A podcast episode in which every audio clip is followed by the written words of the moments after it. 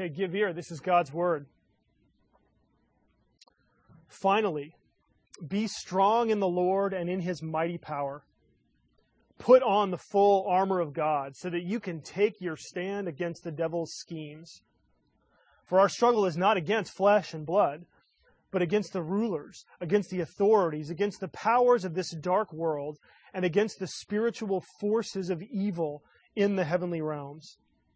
Therefore, put on the full armor of God, so that when the day of evil comes, you may be able to stand your ground, and after you have done everything, to stand. Stand firm then, with the belt of truth buckled around your waist, with the breastplate of righteousness in place, and with your feet fitted with the readiness that comes from the gospel of peace.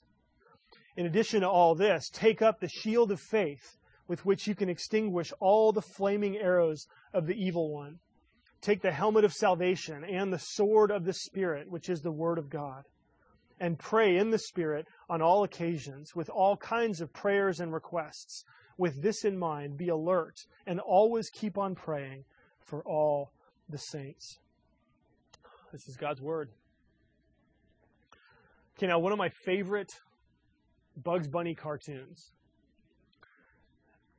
was the one where Bugs is being chased by this hideous monster for the whole cartoon. And he's finally in the clutches of this monster. This monster's got his hands literally around his neck. And Bugs says, Wait a minute, Dracula! Did you ever have the feeling that you were being watched?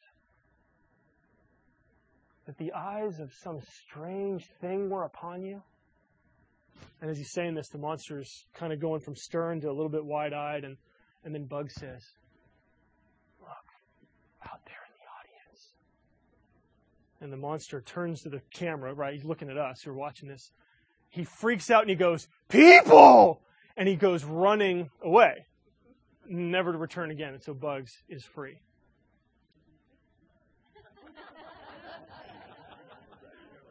That makes sense? Good story, right? Okay, let's read the script. No, no. Um, okay, cartoon aside, that's the question I want to ask you this morning. Right, honestly. Do you ever feel like you are being watched? I'm not talking about, you know, the government, big brother over your shoulder. I'm not talking about that.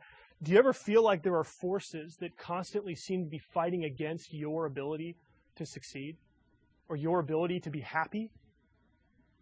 Do you feel like you're always fighting against something? Like there's always something wrong, but you can't seem to place your finger on what the cause is? I mean, maybe at work.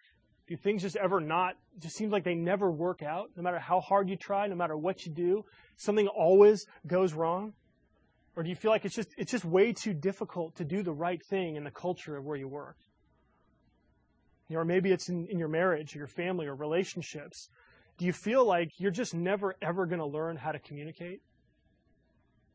You feel like no matter how hard you try, no matter how many times you try to become the person that you think you're supposed to be, your words are always misinterpreted? Right? That no matter how hard you try to do the right thing, it never comes across to the other person the right way. They always seem to take it the wrong way. They always, it's like the mistrust just seems to show its, rear its ugly head at every moment.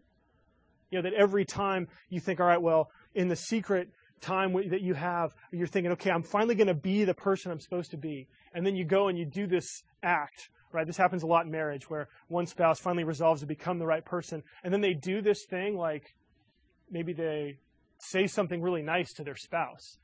And instead of receiving it in this amazing amount of love, what does the spouse do? What are you doing? Why are you doing this? Like you haven't and you're so you're trying to figure hey this is part of this new leaf but you don't want to admit that right? You don't want to say hey i'm trying to be this new person and you know help help me out here. Instead you want to just be able to act this new way and have it be received with love but it's suspicion that you get right? I mean have you ever felt that way? Do you feel like no matter what you do something always goes wrong? You're always being unappreciated or you get the wrong reaction. Well the world that we live in is broken. And these things are indications of the brokenness of the world that we live in, right? I mean, we know, we don't have to be taught that there's something wrong. And it's true that we do contribute to many of the problems that we have in our lives, right? Some of it, some of the fault lies with us, but the Bible says that there's something more. The Bible says that there's actually a person behind what's wrong with the world. The Bible says that the darkness, the evil, the brokenness of life is being organized, thoroughly organized by someone who is powerful, experienced, and determined. Think about that. And this one isn't just sort of a, a, chaotic force of evil. This one wants to rule. This one wants to rule. He wants to rule the world. His will, his impetus, the impetus behind everything that he does is to be the one in control. He wants to control everything and everyone in the world. He wants to destroy those who oppose him. And, and he opposes and fights against all of God's designs for the way the world is supposed to be. This person is the devil. And the devil has been building a kingdom from the beginning. Right? From the fall with Adam and Eve, the devil has been at work. Now, some people don't believe in the devil. They think it's ridiculous. Other people have a view of the devil that's kind of he's sitting on one shoulder and he's the one who's always trying to get you to do the wrong thing. And then you maybe have a guardian angel on the other shoulder. Some people think about him that way. But the devil is a ruler and he has a kingdom. You need to understand that. Okay, he is called the ruler of this world in Scripture, and he's powerful, and he is expanding and building his empire in every possible way he can. Now, in this kingdom of darkness, there's a constitution, right? There is a set of bylaws that operate in the kingdom of darkness. And those, those bylaws, that constitution, essentially is gratification, selfishness. Those are the grounds of the kingdom of darkness. This is the constitution of his kingdom. The devil wants to convince you that you are the most important person in the world. If you read, I actually went and found the book of Satan. And if you read it, it doesn't tell you to go and do all kinds of occult, weird, sort of wacky type things. The book of Satan, you know, what it says is that nobody is going to deal with your needs. You need to put your needs first. Isn't that interesting?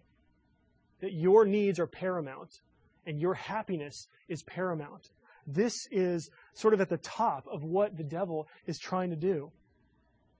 And he has deceived an enormous number of people, right? There are, he's got demonic forces, he's got forces at work for him, he has people under him that work for him. Principalities, our text mentions, powers, world rulers are here in our text.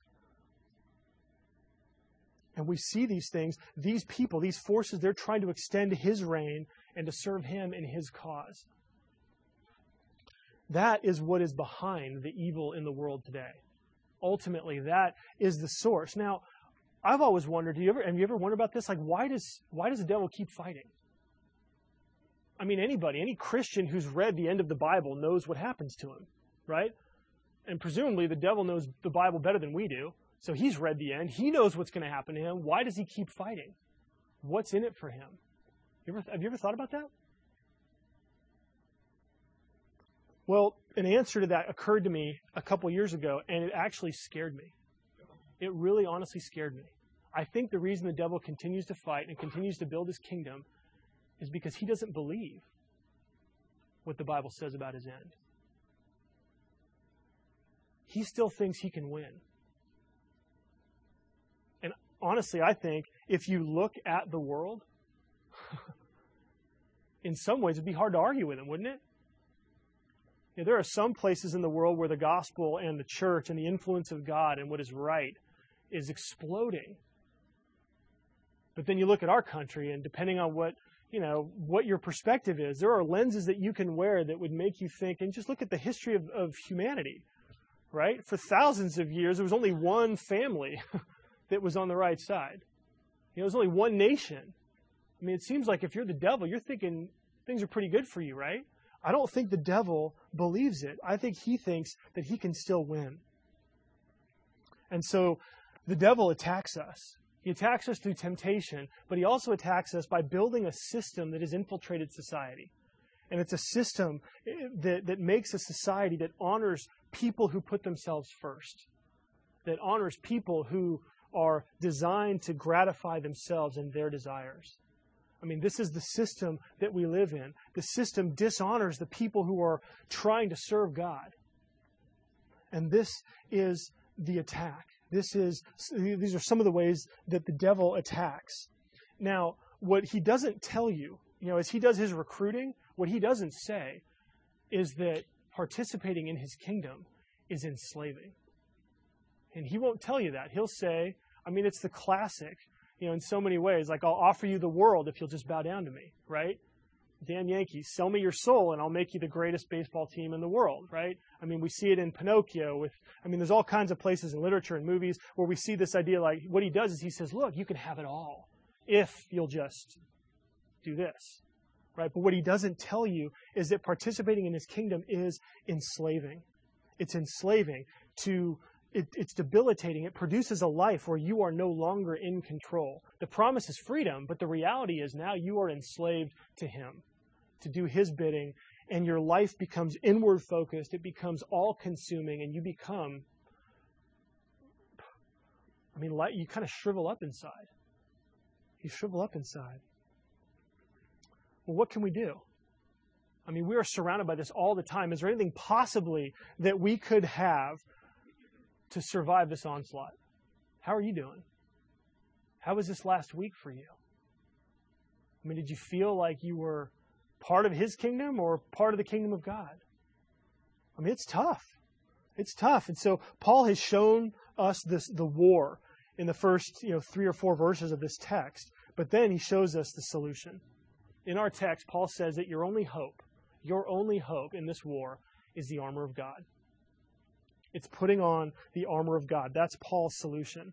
And it's interesting because when we talk about spiritual warfare, and we talk about the devil and we talk about demons and how all this stuff works, there's people that are on both sides sort of of, of the continuum, right? There's some people that never ever think about spiritual warfare, that never think about the devil, never think about any any explanation of things that go wrong outside of just the people and the natural causes of the circum of, of whatever happens right? And then you've got people on the other side who think that the devil is behind everything, right? If you don't get a good parking space when you go to the mall, right? Well, that's the devil who's trying to plague you and he's trying to get you down, right? Now, the neat thing about this and about Paul's solution is that the answer is the same no matter where you are on that spectrum. Okay? If you think the devil is around every corner, you need to put on the armor of God if you don't think enough about the devil in your life and, and his influence in your life, you need to put on the armor of God. The answer is the same. And, you know, and as we start, I think there are good reasons to acknowledge the influence of the devil. Okay, number one, the Bible says the devil is real. The Bible in this text says that he has schemes and he is out, he's out to get us. Okay, and he's out to destroy us, to, to sort of, he's like the Borg in, in Star Trek. You know, he's, he's out to like pull us in and make us part of his kingdom. But I think also it's good because if you acknowledge the reality of this, you realize that there's something outside of you that's attacking, and that something is incredibly powerful. And so you need power outside of yourself. You need resources that go beyond your own abilities. Okay? And then I think the other thing that helps when we begin to acknowledge the reality of spiritual warfare is that it casts a vision for what you're really fighting against. Okay, so for me, to think that Satan is trying to win me over or the devil is trying to pull me into his kingdom, boy, I'm not into that. You know, when I can recast temptation as the devil trying to pull me in, it's a lot easier for me to say no. Right? Or if if I if the devil is exacerbating a conflict that I have with somebody and I realize, oh wait a second, there's more to it than just what's going on here. We are missing each other so flagrantly that there's got to be something else that's going on here. When I realize that and I think, you know what, this is probably the work of the enemy, keeping us detached or fighting or at war, when I realize that, it makes me want to stop fighting the other person and fight with them against our common enemy. Okay, and so these are some of the reasons why I think it's helpful to think through the armor of God in spiritual warfare. And so we're going to unpack the armor right now. We're going to do it in three steps. First, we're going to say, we're going to answer the question what the armor is. Second, what you have. And then third, what you grab. So, what the armor is, what you have, and what you grab. So, first, what you have. Or, I'm sorry, first is uh, what the armor is. Now, this is a fantastic illustration. I think even reading it, you sort of get this vision of, whoa, this is pretty amazing. Um, but I think illustrations are only helpful if you actually understand them, right? listening to this passage is inspiring. It sounds great, but what does it mean? Right? Where does it come from? Why does Paul bring this up? To Answer that question, you need to realize, well, Paul, again, Paul is in prison. Okay, whether he's in a house prison or he's in the jailish, more you know, more traditional kind of prison. Paul's in prison, and when you were in prison, you had a you had a soldier, a Roman soldier, who was standing guard over you. Okay, and so there Paul is, and he sees this Roman soldier, and he's fully dressed in his armor. And so Paul's mind starts working, and he realizes that this armor is a picture of the gospel. His armor is a picture of the good news. And then, as Paul's processing this and maybe letting his mind run, his mind begins to bring to him passages of the Old Testament. Old Testament scriptures. Throughout the Old Testament, God is actually pictured as a warrior wearing armor. If you just read the book of Isaiah in chapter 11, chapter 52, chapter 59, you see an image of God dressed in armor coming to fight and do battle with the enemies of his people. And so what Paul does is he puts these two things together the soldier that's right next to him, and these Old Testament images of God. And he closes this letter with this incredible image of the battle that Christians are engaged in. And so by doing this, what he also does, he sort of summarizes the entire letter. It's like he takes all the truths from the first six chapters and he connects them to these different pieces of armor. So that's part of it. But what is it? Well, the armor is a way to understand what God has given you to strengthen you in your daily life. Okay? It's an image so that you can understand what God does. So, this is another way of God telling you that you're alive spiritually and that you are strong and that you're united to Jesus. Okay, that's what the armor is doing. It shows you what God has done for you and what the armor does to you. And so you put these things on. Paul says, put on the armor of God. You put these things on by believing, by believing that you have them. Okay? And so there's two groups of things here. There's, you know, there's two lists of three. And so the first of these two lists of three is the second point. It's what you have. And this is verses 14 and 15. Paul first says, gird yourself with the belt of truth the belt of truth buckled around your waist. Now, back then, soldiers had these tunics that they wore. And the tunics were kind of like long, sort of squarish um, or rectangular garments that were sort of knitted together here. The armholes stick out. Well, when it came time to do battle, they would have a belt that they would use to cinch up their robes. You know, the robes would hang down, so they'd cinch their robes up under this belt, pull it really tight to keep themselves from tripping or stumbling. You know, have you ever been wearing a pair of pants that was too long, you know, and you're barefoot, or maybe wore a robe that was too long? You understand the image of being tripped up because your clothing is, is loose. Well, spiritually, temptation is like being tripped. Okay, when you are tempted, that is Satan trying to throw things in, trying to trip you up. And so, what keeps you from tripping? Paul says here it's the truth. The truth keeps you from tripping. It provides clarity. It makes you ready to serve. You can know quickly what the right thing to do, the wrong thing to do is in a situation. You don't get confused. All this happens when you know the truth and when you can remind yourself of the truth. And so remembering the truth of Scripture, whatever it is, is really how to cinch up and be ready for battle. Okay, then Paul talks about the breastplate of righteousness. Okay, now a breastplate you know, I don't think you even need to see one to know what it is. Usually it was made of beaten metal, bronze or something else. It would cover from the collar all the way down to the waist. And these things protected the soldier's vital organs, right? You got heart, you've got the guts, you've got the lungs, the intestines. It was really the ultimate defense. It was, it was sort of your last line of defense, you know, if the enemy could break through your other means of defense. And so it protected the vital organs. Now, for us, saying the breastplate of righteousness, this is an amazing picture of the gospel. Okay, think about this for a second. No matter what you've done, no matter who you are, when you believe in Jesus, God covers you with a breastplate of righteousness. Okay, and so when Satan breaks through all your defenses, when he bats away your shield and gets by your sword and he goes to stick you, what protects you? It's this breastplate. And what Paul is saying is that it's righteousness. Righteousness protects you, but it's not your righteousness. Okay? My righteousness is pretty holy. Okay, not H O L Y, holy, but H O L E Y. Right? My righteousness is full of holes. If my righteousness were going to be developed to be some sort of a breastplate, it would basically be like wearing a t shirt. Okay? Not a whole lot of strength there, not a whole lot of defense. But what does the gospel say? The gospel says that this is the breastplate of, of righteousness. This is the armor of God. This is the righteousness of God that you get. Jesus' righteousness. He was perfect in every way. And when he gives you his righteousness, it's a gift. And so Paul is saying here that that is what covers you. That is what provides that defense. It's not your own ability to obey, but it's the righteousness of Christ. That ultimately is what protects you, protects your heart, protects your lungs, protects you, and keeps you alive. Now, lot, there are a lot of people who think that Christianity teaches that if you receive this perfect life of Christ, then it doesn't matter how you live. You know, it gets a lot of people upset. A lot of non Christians don't like Christians or the church because Christians act like, well, I'm covered for that, so it doesn't really matter that I did this thing that was wrong. That's not how the armor works, though. If you're wearing the righteousness of Christ, then you have the righteousness of Christ. It's not just on you, but it's in you it's in you too. Okay, so it does protect you on the outside, but it also changes you on the inside. This is it's Jesus is not into hypocrites. Okay?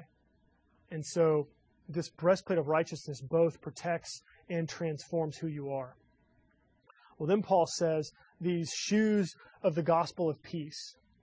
Now, these shoes, again, for the soldiers, they wore spiked shoes. They were like cleats that help you dig in. They give you traction, stability, and sure-footedness. Okay, and so not only did this keep soldiers firm in their stances, but it also enabled soldiers to push, to push the line of battle forward, so that the, the, the battle could take place deeper and deeper within the enemy camp.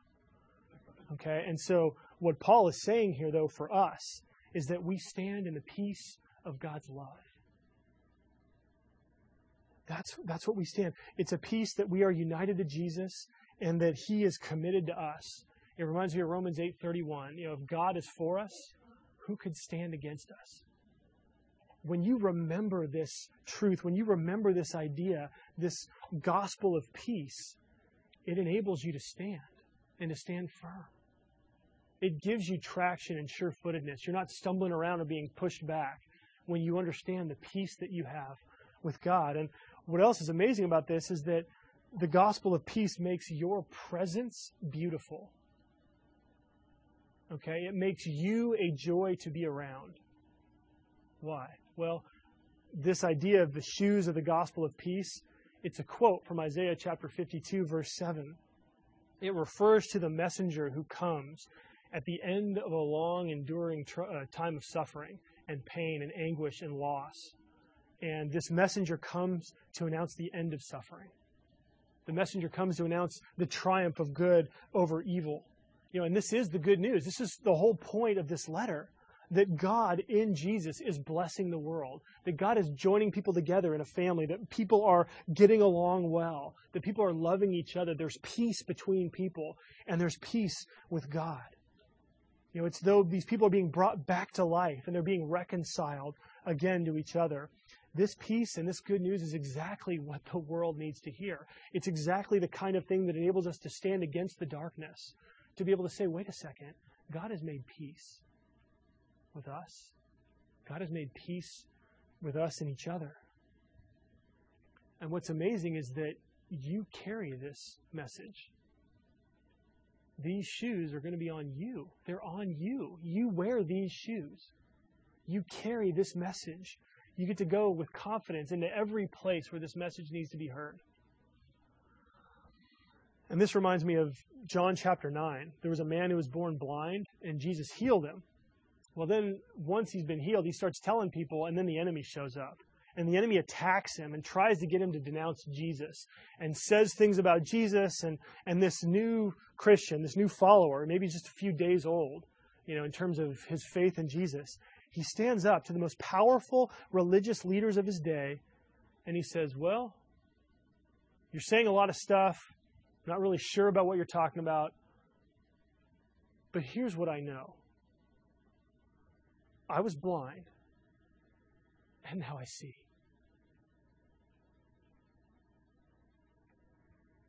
He's wearing the gospel of peace.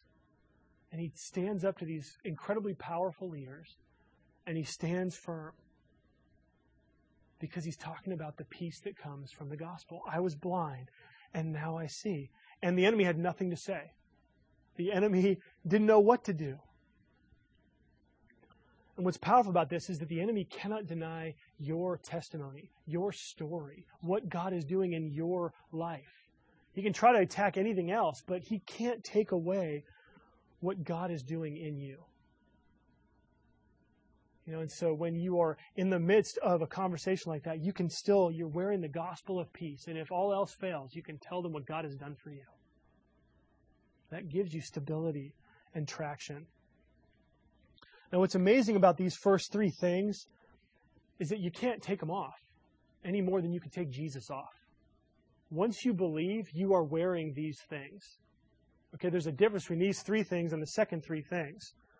But the key for these three is that when you're united to Jesus, when you believe in Him, you never ever stop having these things on. So even when you don't know that you have them on, you're wearing them. Okay, so you might not have known this. How many of you came in here and knew that you had a, bless, a breastplate of righteousness? How many of you knew that you were wearing shoes that had the gospel of peace? How many of you knew that you had a belt of truth around your waist? I mean, isn't that kind of been the theme in so many ways of the series that we've done on Ephesians? How many times over the last few months have you read something in the, in the text or heard one of us say something about you and you thought, well, I didn't know that was true about me? I mean, that's, that's kind of the, the dynamic, you know, where Paul is saying, look, you have these things on already when you believe. The key is remembering the key is believing that you have them on. That's how they become activated and, and effective and powerful in your life. So, there are things that every soldier wears, but then there's things that every soldier needs to take up when the call to battle comes. Right? If you're in the middle of two battles, you're gonna re- when you when you stop to rest, what do you do? You don't take off all your armor. You just sit under the tree. You take off your helmet. You put your shield down and your sword right? And you're resting there. When the call to battle comes, you've got to pick some things up, right? You've got to grab your shield. You grab your helmet and stick it on your head, and then you pick up your sword and you go. And that's what Paul says next. Okay, so point two is what you have. Point three is what you grab. This is verses 16 to 18. So Paul says, first, take up the shield of faith. Now, there were two main kinds of shields back then. You know, in the gladiator movies, when you see them fighting, they had these little tiny things that went around their, their on their forearms, right? You kind of used it to defend and block. That's not the kind of shield. There's a different word for shield that Paul doesn't use here. He uses a different word than this. What Paul is describing here is this shield. It's a two and a half foot wide and four and a half foot tall giant thing. It's, you know, they were inches thick they were usually made of real thick wood, covered in leather, and then had metal around the outsides. Oftentimes they were drenched in water so that if somebody happened to shoot a flaming arrow at you, that the shield itself would extinguish the flames from that.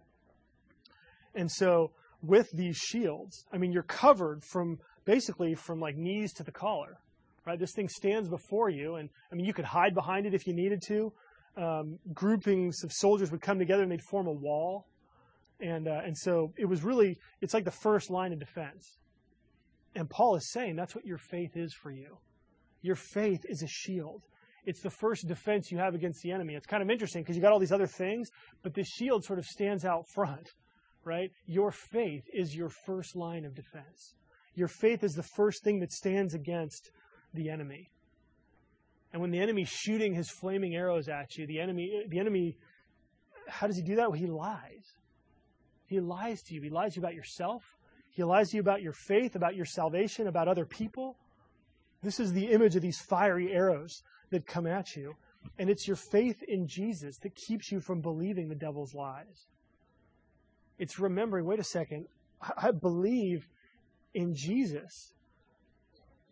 And the stronger your faith, the more your faith encompasses more of the scripture. In one sense, the thicker and broader your shield, the more of you it covers. And so what's interesting is that you think about what does a shield do, right? It's that first line of defense, but if you have a shield, what does that do to you in terms of your mental state. I mean, it makes you bold, right? Think about it. You go in with a sword, and you know you're ready to fight. You want to fight, but what if you had a, like a door in front of you, right?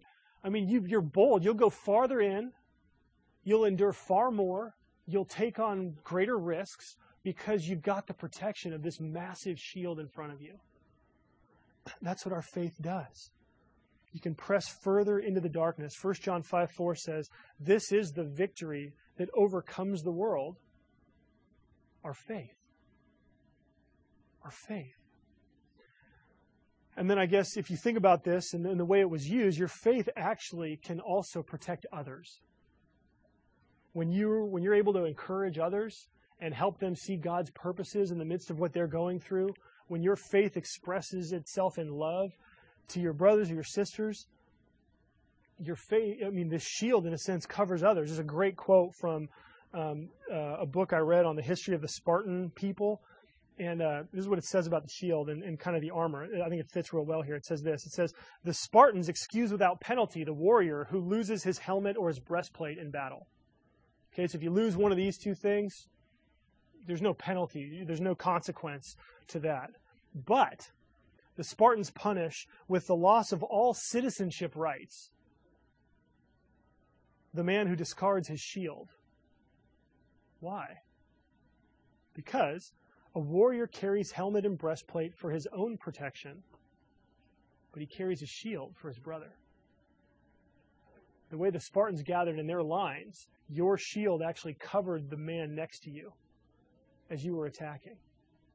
I just thought, what a great image. You know, and, and we see this happen throughout the week in community groups, right? Isn't this what you do? When we gather together and we talk and, and pray for one another and encourage one another, support one another, in a sense, we are extending our shield to cover our brothers and sisters. Now, that's what community does. So Paul goes on, and then he says, taking the helmet of salvation. Now, the helmet saves your life, right? It protects your head. It had metal plates that came down to protect parts of your face. You know, it protect sometimes you have the little holes right here. You know, it could protect your face. And so these are sort of the home run attacks. You know, the broadsword or the axe that comes at you to try to kill you in one blow. The helmet protects against those things. Now, spiritually speaking, what Paul is saying here, the helmet is the helmet of salvation. And so Paul is saying here that it's the knowledge of your salvation that protects you from these death blows. Okay? doubt, discouragement, and depression come, and they are out to kill you. They're out to destroy you and your faith. You know, how often do you hear this? You're just not good enough. You don't obey enough. You can't keep asking God to forgive you for the same thing. God won't forgive you this time. You can't be a Christian if you really struggle with this. Right? We, these are the things that cause us to lose our faith. And your protection against those things is to grab the truth of your salvation and put it on. You remind yourself that, wait a minute, salvation is a gift. I'm not saved because I was good enough. I'm saved as a gift because Jesus was good enough. You know, or if you think about the future salvation, one author said this the great hope of our future salvation gives us confidence and assurance that our present struggle won't last forever that we will be victorious in the end. And then Paul says, finally, the sword of the Spirit, which is the Word of God. Now, the sword, so this is the offensive weapon, right? Everything else is defensive. And in some ways, the sword was also could be used to parry blows or deflect. Deflect. So it was defensive in some sense, but this was the soldier's offense. This killed the enemy. This drove the enemy back. This injured the enemy. This enabled, you know, people to make progress into enemy lines. And so what Paul is saying here is that your sword is the word of God. Your sword is the Bible. this is your weapon against the enemy. And so every time you quote scripture, every time you bring God's word into your life, into a battle, you drive the enemy away. Whenever you share the Word of God with someone else, you are, in a sense, attacking the forces of evil and trying to liberate people from captivity. James 4 7 says, If you resist, resist the devil, he'll flee from you. Well, you resist the devil by quoting Scripture, by telling, by, by, by reciting the word of God. That's how you attack back. You know, you've got your shield that protects you from his flaming darts, and then you strike back with this sword. This sword drives him back and then drives him away. It's interesting, in a bunch of places in Scripture, Jesus is pictured, even in the Old Testament, you see this image as well, with the sword coming out of his mouth. And that's the image here. It's the sword that comes out of the mouth. It's the preached word that changes hearts, that changes societies. It's you sharing the word of God with the people that you know that frees them, that can save them as they then come into relationship with God. And it's funny because you know there's all these grand there's all these grand this grand image of all these giant like the giant shield and the breastplate and all these things and then you just kind of have this sword that's your sole offensive weapon. It seems a little bit insignificant but then i remember hebrews 4.12 which says this. It says the word of god is living and active. It's sharper than any double-edged sword and it penetrates even to dividing soul and spirit and it judges the thoughts and the attitudes of the heart. This is what the bible does it gets into our hearts and it helps us to help other people see what's in their hearts. And so we use this. And so this is why you need to understand Scripture. This is why you need to memorize it.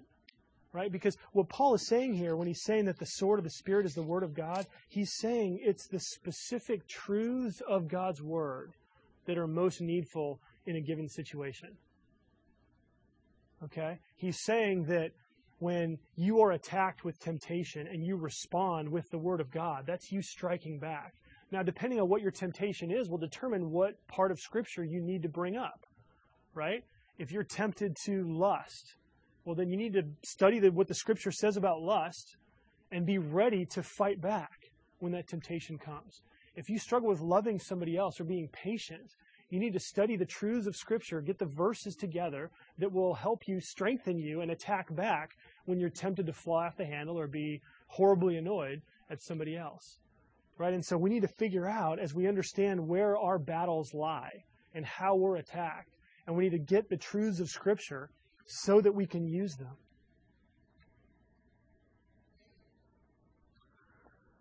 And so that's so this is these are the pieces of the armor that Paul that Paul gives us. Now, I want to close by asking the question where does this armor come from?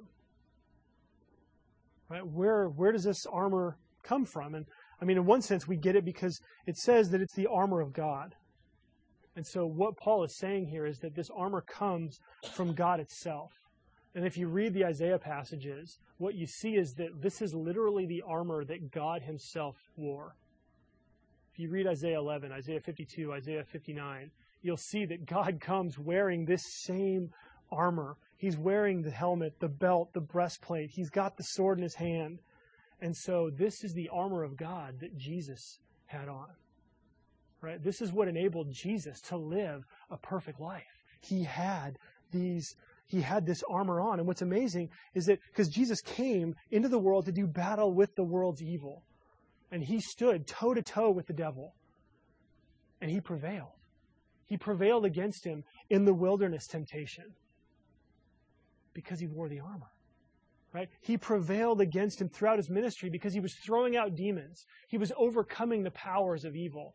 He was doing miracles. He was teaching people. He was healing people of the effects of evil all around him. I mean, he was constantly prevailing over the devil. He prevailed against the devil in the Garden of Gethsemane the night before he was betrayed. He prevailed again and again and again throughout his ministry. Why? Because he was wearing the armor of God. He was wearing, he was the embodiment of God in armor. Now, what's amazing, though, is that in his last battle with Satan, in his final battle with the devil, something happened.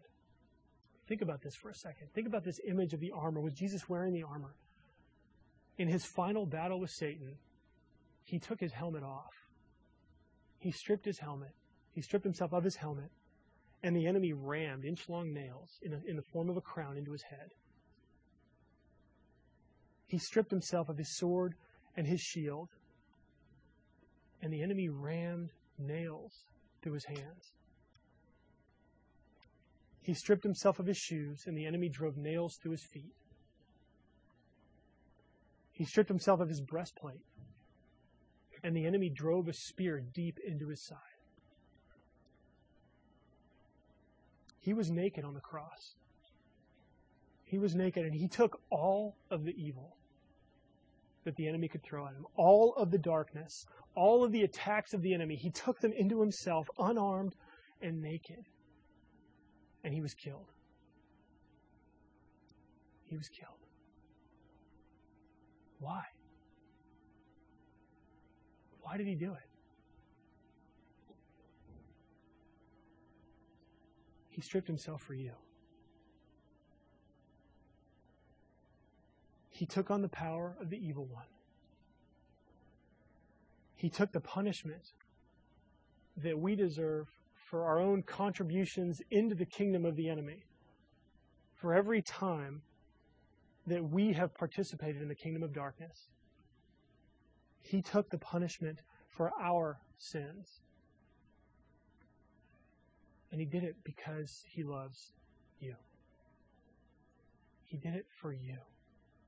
He stripped himself for you.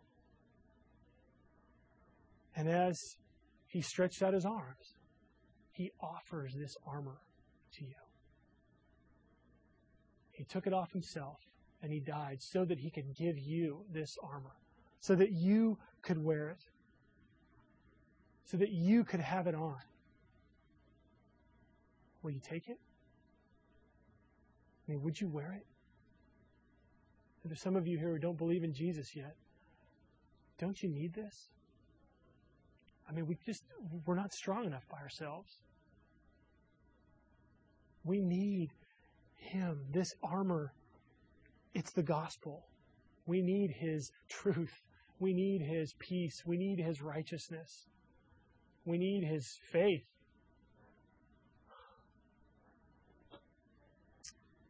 We need His word. And we get it when we believe. I mean, that's the reality. If you're not wearing any of this yet, you just need to say, God, I am sorry for my sins. I'm sorry I've lived apart from you for so long. But I believe in Jesus. I believe He had this armor and stripped it off for me. You confess your sins and say, I will follow Jesus wherever He leads. And God will put on the breastplate and the belt and the shoes.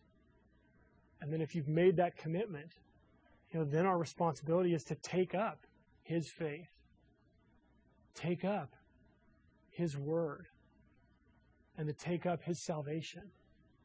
These are the things that will keep you strong. These are the things. I mean, it's kind of amazing because it'll these things will enable you to stand because you're going to stand with Him on you, with Him next to you, but also with Him in you. And then you become part of what God is doing to push back the darkness in the world. Let's pray. Father, thank you. Thank you. Thank you for Jesus. And I can't believe that he would be willing to strip himself for me, to strip himself for us. God, I just wish he came with other sets of armor that he could share with us, but he couldn't. He had to die for me. God, if there are people here who are just on the verge of committing to Jesus, help them see and understand this. Help them understand all of the wonderful, glorious ways that you bless your people. Draw them with your love and kindness and draw them by your strength. God, we all need help. We all need help in this, God. Strengthen us. Enable us to take these things up this afternoon, tomorrow morning, and this week. We pray in Jesus' name. Amen.